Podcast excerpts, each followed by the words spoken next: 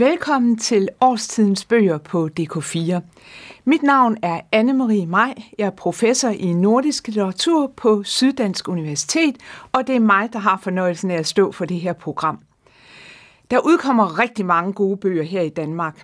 Og indimellem, så synes jeg, det kan være svært at finde rundt i de mange titler og de mange stakke af bøger, som vi ser og som vi hører om. Og derfor så har vi det her program, Årstidens Bøger, her på DK4. Du får nogle gode læsetips til bøger, som du kan få fat i hos din boghandler eller på biblioteket. Hver gang så omtaler jeg nogle helt nye bøger, og jeg fortæller også om en klassiker, og så er der godt nyt om børnebøgerne. Efteråret det er startet med et væld af gode nye bøger. Bøger af Niviak Corneliusen, Amalie Schmidt, Karoline Albertine Miner, Jens Smeup Sørensen, Malte Tellerup og mange, mange andre ligger klar til os læsere, og der er læsestof af højeste karat på hylderne. Lad os først se på Niviak Corneliusens bog, Blomsterdalen. Niviak Corneliusen hun fik et brag af en debut i 2015 med sin roman Homo Fabienne om unge i Grønland, der forsøger at finde sig selv i et kaos af forandringer, af indtryk, af følelser, af store håb om at opleve kærligheden. Debuten var en vild bog, og det var en stor bog, og den gav sin læser en helt ny oplevelse af Grønland. Et Grønland, der er i forandring, af unge, der er vrede, og unge, der møder hinanden og bliver forelsket i hinanden. Og nu er Corneliusen jo så tilbage med sin roman nummer to, Blomsterdalen, den her svære toer, og den har de mange selvmord blandt unge i Grønland som sit hovedtema. Corneliusen, hun lykkes meget fint med den her svære toer, og man føler sig, når man læser den, altså virkelig menneskeligt berørt af de fortællinger, som læseren her får.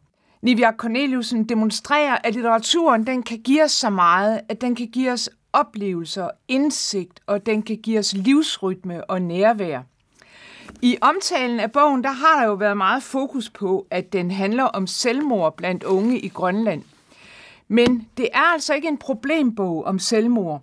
Det er en stor fortælling, der også handler om selvmord, men som handler om det at være menneske, om at være ung, være forelsket, om at bo i Grønland i nutiden. Vi finder også øh, store læseoplevelser og intellektuelle udfordringer i Amalie Smits bog Threat Ripper. Og det er en slags notesbog om vævning, og den er skrevet af en ung væver, der arbejder på sådan et stort digitalt billedtæppe. Og den handler om, øh, hvordan hverdagen former sig for den her unge kvinde, og hvordan hun væver sine livstråde i kærligheden, i arbejdet og i hele sin verden ind i hinanden. Og så handler den altså om forbindelsen mellem computeren og væven. Det lyder måske virkelig mærkeligt. Hvad kan det dog være for en forbindelse, der kan være mellem en computer og så en væv? Og ja, det er virkelig også mærkeligt det her, men det bliver vist, at der kan være en sådan forbindelse mellem det at væve og det at arbejde med en computer. Der kommer i alle tilfælde rigtig godt stof at læse ud af Amelie Smits bog. Efterår og krimier hører sammen for mange læsere. Og i de mørke aftener, så er det jo fint at blive opslugt af en rigtig spændingshistorie. Altså, og jeg må jo så tilstå, at jeg er altså ikke nogen stor kender af krimisgenren. Men hvis jeg falder over en god krimi, så bliver jeg straks en stor fan af den her genre. Og hvis jeg skal anbefale en krimi til øh, efterårsaftenerne her, de mørke aftener, ja, så bliver det Grete Lise Holms Dødfunden, som i 2020 her i år vandt Harald Mogensens pris for årets bedste spændingsroman. Og den handler om en antropolog, en samfundsforsker, der hedder Elinor Green. Den handler om hendes gådefulde død i september 2018. Elinors mand finder hende død i deres hjem i Vandløse. Det ligner et selvmord. Elinor, hun har efterladt et afskedsbrev, men der er altså noget i den her historie om Elinor og hendes død, der simpelthen bare ikke stemmer. Der er rigtig mange af personerne i romanen, der har motiver til at foretrække en død Elinor frem for en levende. Romanen den har et spændende plot, og det fænger. Vi kommer rundt i samfundet med handlingstråde omkring Elinors arbejde som forsker, hendes forhold til øh, sine børn, hun har en øh, datter, der er fanatisk raw food spiser, og så har hun en søn, der er falderet student og dranker. Og så har hun en mand, øh, som hun har haft gennem 40 år, som er sådan en aldrende forlægger. Han hedder Peter, og han har udstyret sig selv med en vilder elskerinde, og også hun kunne jo ønske Elinor død. Elinors mand, han havde drømt om at blive forfatter, eller i det mindste kritiker, men han er altså endt i en temmelig underordnet stilling som øh, redaktør. Romanens øh, kritik af de her tidstypiske mennesketyper, den har en meget fin brød og fin bid er der i skildringen. Men altså, der er også humor, og man tænker så om, når man har læst den her historie. Der er sådan sjove passager. For eksempel så er der et tidspunkt, hvor vi hører om, at Peter, der ægtemanden, han kaster sig over en stak lasede knaldromaner. Og så står der, han havde aldrig hørt om forfatterne, og godt det samme. Nu kan der være mange gode grunde til at høre meget mere om Grete Lise Holm. Men øh, hvis jeg fortæller mere om, hvad bogen handler om, så ender det jo med, at jeg afsøger øh, for meget af handlingen og slutningen, så det må jeg hellere lade være med. Få fat i bogen, læs løs, og hvis man nu så får krimiblodet på sine, sin tand, ja, så er der meget godt stof at finde hos Grete Lise Holm og læse videre i, og øh, hun har også skrevet kloge debatbøger og historiske bøger, øh, som man kan kaste sig over et kæmpe forfatterskab.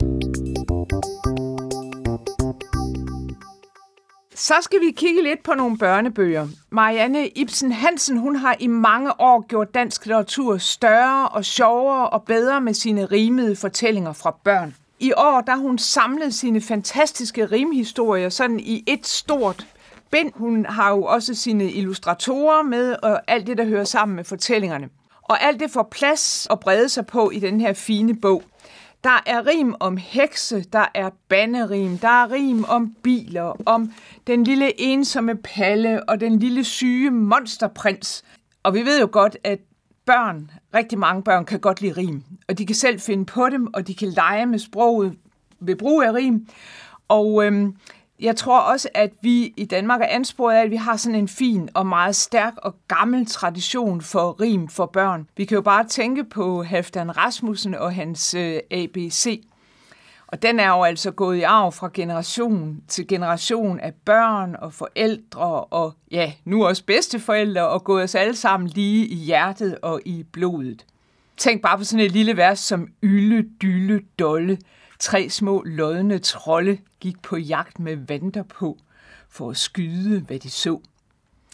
Må ikke øh, der er mange af os, der stadig kan gå rundt og mumle sådan nogle vers for os selv ved passende og upassende lejligheder. Gode rim og gode ramser, dem glemmer man ikke så let, og der er nok at lægge i den åndelige bagage i Marianne Iben Hansens og hendes illustratorers rappe fortællinger. De to hekse, Fiderik og Falderina, der tager på shoppetur til Kina og ender i et smældende frikadelleslagsmål, mens de lystigt svinger deres tryllestave, de er virkelig værd at opholde sig ved. Der er masser af biler og bandeord i andre af fortællingerne, og så er der en øh, god morale om den lille ensomme Palle, som finder en fin perle og i øvrigt får sig en god ven.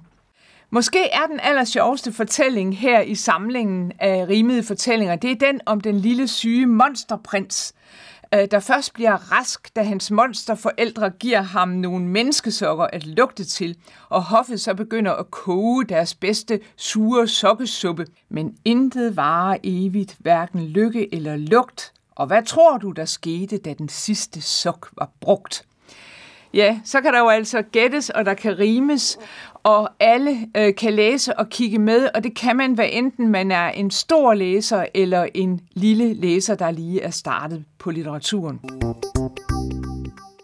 Når man bor rigtig langt ude på landet, så er man ikke, ser man ikke nødvendigvis så meget til de nærmest boende. Der kan være meget langt til naboer og mellem naboer i sådan en moderne hverdag ude på landet.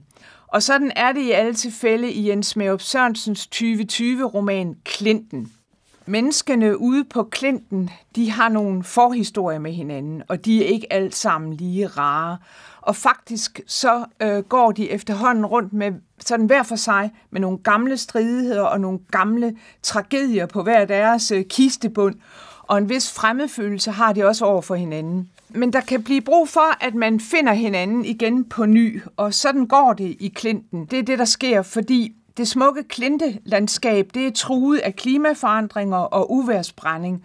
Og de her voldsomme storme, de nedbryder simpelthen Klinten, og hvis den skal reddes, så skal man i gang med en kystsikring. Og der er nogle af beboerne, der har søgt om det offentliges hjælp, og så er der fuldt en hel masse togtrækkeri, men, men til sidst er det altså endt med, at det er blevet til et afslag. Så er der en af personerne, Sigrid Bisgaard. Hun tager initiativ til et beboermøde for alle, og så går hun rundt sådan for at få de forskellige input. Der er en af vejens beboere, der ligger for døden, og flere af beboerne de må lige først til en begravelse, før de kan komme til beboermøde. Man lever virkelig, bliver det understreget, i sådan en undergangsskygge og dødsskygge herude på, på Klinten. Men der er alligevel håb, og der er også nogle muligheder. Der er faktisk flere, som gerne vil tage et ansvar, og så være med til at kæmpe for, at den her klint, den ikke synker helt i havet. Men øh, hvordan er det nu? Kan de overhovedet enes? Det viser sig faktisk at være mere vanskeligt, end man lige skulle tro. Beboermødet, som øh, bliver afholdt, det ender i tumult mellem en gammel knak, en religiøs gammel knak, der hedder Andreasen, som øh, har oplevet en slags omvending, og nu vil han pludselig gerne betale for kystsikringen. Og så er der en indvandrermand, der også bor der, Kamal, og han har besluttet sig for, at nu vil han vise sit gode sindelag på den stærkeste måde, ved simpelthen, at han vil forestå redningen af Klinten. Jens Merup Sørensen han fortæller den her historie om Klinten og dens mennesker sådan helt stilfærdigt. Selvom øhm, den her historie ikke savner dramatik, der sker en masse, men fortællestilen er stilfærdig og rolig. Romanen den har stemning og rum. Man kommer ind i et landskab, og man færdes blandt dets mennesker. Og det er altså et godt sted at være. Det er godt at være i Smerups landskab, hvis man gerne vil tænke lidt nærmere over tilværelsen og alle de forandringer, den kan byde på for os alle sammen. Man ser personerne for sig, man deler deres tøven, man oplever, at landskabet er der sammen med dem.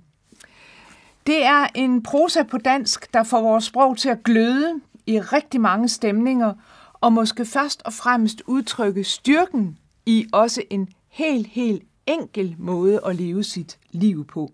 Til sidst der ser vi øh, de to unge, Jeppe og Sigrid, ude på en vandring. Og det øh, lyder sådan her.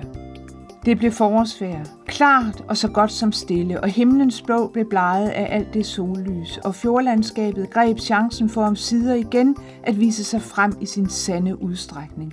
Landet mod nord trak sin alt for længe halvt udviskede horisontlinje helt skarpt op. Granernes takker, der overtrådte frem af deres vanlige grågrønne masse og stod der i rækker og geled, som skulle de tælles. Og selv en sommerhusklynge med sine vel endnu vintersnavsede vinduer gav lyse lejlighed til et par matte blink. Også klinten på deres højre side kunne brillere med samtlige sine sedimenter. Fuldkommen tydeligt skar et og andet af dem sig frem som en blåsort kile eller gav efter i en irgrøn hulning. De havde næppe nogensinde set noget lignende. En helt anden slags bog om livet på landet, det er Malte Tellerups roman om to unge kunstnere, der flytter fra byen. Det er bestemt ikke nemt for dem, men der kommer både en masse alvor og humor frem i Tellerups fortælling om de her unge kæresters møde med heden og en forfalden landejendom og naboerne rundt omkring. Og vi oplever både, at oliefyret går i stå, at den gamle bil bryder sammen, og de unge kommer op og skændes. Der er nok at følge med i her i Hedeselskabet. Familien har været et centralt tema i moderne dansk litteratur siden det moderne gennembrud. Skildringer af konflikter mellem generationer, mellem klasser og mellem mænd og kvinder, og der kan vi gå tilbage til Herman Bangs Håbløse slægter fra 1880. Vi kan læse Pontoppidans Lykkepære fra omkring århundredeskiftet. Vi kan tage fat på Amalie Skrams ægteskabsromaner og familieromaner, og altså også på Jens Mærup Sørensen og Malte Tellerup. De har også fortalt familiehistorie. Det er et stort og gammelt tema i vores litteratur. Karoline Albertine Miners roman Hummerens skjold, den giver den her familietematik nogle nye dimensioner og nogle nye vinkler. Vi følger her tre søskende i Gabel-familien. Der er Ea, der er Sissel, der er Nils, og de er børn af Charlotte og Troels, som begge er afgået ved døden. Ea, hun lever i USA med sin mand og hans børn. Øh, Sissel er egentlig mor i København, mens deres lillebror Nils han er hjemløs plakat opsætter i København. De tre søskende de er kommet meget langt væk fra hinanden, geografisk og socialt og mentalt, og romanen bringer dem ikke sådan tættere sammen, men den viser, hvordan deres liv alligevel har lighedstræk. Deres livsomstændigheder er forskellige, men samtidig så ligner de som medlemmer af en familie hinanden i deres vanskeligheder med at være ærlige og med at være sandfærdige over for deres nærmeste. Sissel, hun fortæller faktisk aldrig den kæreste, hun har haft i London, at deres forhold det resulterede i, at hun fik et barn. Øh, og kæresten på sin side, han øh, fordrejer også sandheden om sine familieforhold og sine børn, og det sker, da de her to møder hinanden år senere. Så er der Ea. Hun er meget uoprigtig over for sin mand Hector og over for andre af sine nærmeste. Hun havner i fortielser igen og igen, og lillebror Nils han holder det skjult for alle, at han egentlig slet ikke har nogen fast bopæl i København. De her personers familiehistorie, de spinder sig sådan ud og ind af hinanden på en meget overraskende måde. Og det går også på tværs af liv og død. Øh, faktisk så optræder der også døde personer heri, som øh, taler og som øh, personerne kommunikerer med. Og man kan sige, at øh, familiemennesket her hos Karoline Albertine Miner ligner en hummer, der vokser ud af sit skjold og bliver klemt, og så må skyde skjoldet af sig, og så bliver sårbar, og så må hummeren jo gemme sig i sådan mørke, indtil et nyt skjold er vokset frem og er blevet hærdet. De her tre søskende, de klemmes alle følelsesmæssigt, men de våger sig heller ikke frem af det halvmørke, de skjuler sig i. Ja, altså måske er det faktisk godt og nødvendigt for den enkelte at beskytte sig i halvmørket, ligesom hummeren gør det. Den her stærke roman af Karoline Albertine Miner, den viser, at det nutidige familieliv måske indimellem trænger til, at man ikke slår løs på hinanden med ord, og at man heller ikke taler hinanden ihjel Familiemennesket har også brug for tavshed, for fortielser. Det er den overraskende pointe i øh, Minas roman. Og den rokker på en måde derved, ligesom ved en norm, vi måske nok kan have om familie, øh, romanen om, at her, der kommer alt for en dag, og, og hvis det ikke gør, så skal det i hvert fald for en dag. Det bør komme for en dag.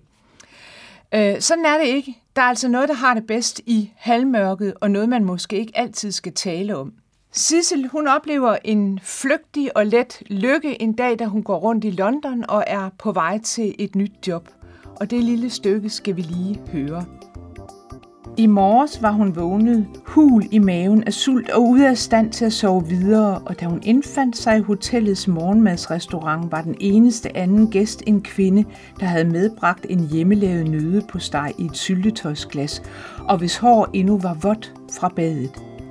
Men æggene var velkogte. Aprilsolen fik serviset på bordene til at lyne, og da Sissel nogle timer senere krydsede parken på vej til museet, følte hun sig svævende lidt. At blive mor til Laura havde vist sig uadskillelig fra en fornemmelse af tyngde, der kun slap hende momentvis. Men der, på grusstien mellem tulipanbede og solsorte, hørte hun for en stund ikke sammen med andre eller andet end sig selv. Et sluttet kredsløb, flygtig og fuldendt som en sæbeboble. Efteråret er også en god årstid til at gå på opdagelse i blandt klassikerne i dansk litteratur. Og i den her omgang, der vil jeg anbefale Frank Jægers fortælling Døden i skoven fra 1970. En øh, titel, der jo klinger af krimi og efterår, men der er nu ingen krimi her hos Frank Jæger. Det er ikke det, han har skrevet. Han har skrevet en fremragende fortælling Døden i skoven. Og den her bog, den er ikke blevet genudgivet endnu, men man finder den meget let hos antikvarboghandleren eller på biblioteket.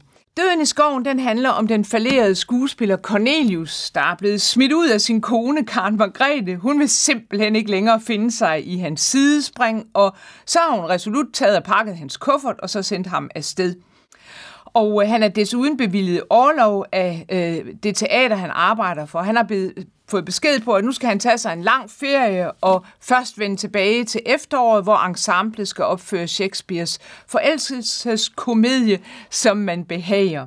En sagfører har hjulpet den hjemløse Cornelius med tag over hovedet i et skovløberhus på Fyn. Baronen, der residerer der, han har også øh, lejet, han har lejet huset til Cornelius, og så har han ovenikøbet hyret en af egens unge koner, Anine, til at føre hus for Cornelius. Men Shakespeares unge elskende, i, øh, som man behager, de finder et frirum, og de dyrker deres forelskelse i skovene. Så bliver Cornelius' møde med skoven en helt anden historie. Hos Shakespeare der er skoven et eksil for de her fordrevne og unge mennesker, der ikke vil underkaste sig hoffets regler. Skoven det er simpelthen et modstykke til samfundet og til kulturen. Det er et frihedsrige for de unge. Cornelius han er en fortabt person. Han er fuldstændig ude af stand til at finde sig selv i skovens verden. Og det hænger sammen med, at han øh, altså ikke kan opdage og opleve skoven som en verden i sig selv. Han vil hele tiden have, at den skal være et spejl for det, der er i ham, for hans sjæl, for hans indre. Han er blevet øh, låst fast i sine fortolkninger af omverdenen som noget, der spejler hans sind. Og situationen bliver jo altså ikke bedre, da han finder ud af, at de tidligere beboere i skovhuset, der har det været sådan, at øh, øh, manden han har dræbt konen, og så har han bagefter hængt sig selv. Og nu er der sådan en frygtelig stemning af død, øh, der overfalder Cornelius her, og øh, især i soveværelset, der kan han slet ikke holde ud at være. Selvom øh, Cornelius han er fortabt, og selvom han er ensom og ude af stand til at handle i sin livskrise, så åbner skoven sig alligevel sådan lidt på klem for ham, som en verden af liv. Han ser den, og han mærker den, og han sanser den, men han kan ikke få fat i, at den er forskellig fra ham, og at han kunne høre hjemme her, og at det kunne være en chance for ham til at se omverdenen som andet end sit eget indre. Spejlet for grimme møbler, for beskidte værtshuse, for sure sokker og spindelvæv, alt det, der har været hans liv. Kun i ganske små glimt kan Cornelius mærke naturverden, kan han mærke skoven. Her har han været i brusen for at hente et telegram fra en skuespilkollega. Der er svalt inde under træerne. Grusvejen er fedtet og våd endnu, men der ligger solpletter over den. Han begynder at svinge med sine røjser, de hænger tungt ned fra hans hånd, og hælge den indbilske torsk. En drossel synger langt inde bag stammerne, og han hører det. Underskovens græs og vilde urter dufter. Han mærker det, og det gør ham godt. Så ligger huset der. Han havde jo så travlt for et telegrams skyld, for noget så ligegyldigt. Så fint kan der skrives på dansk. Nyd Jægers bog, hans klassiske bog og de andre bøger her i efteråret. Rigtig god læselyst, og tak fordi I var med.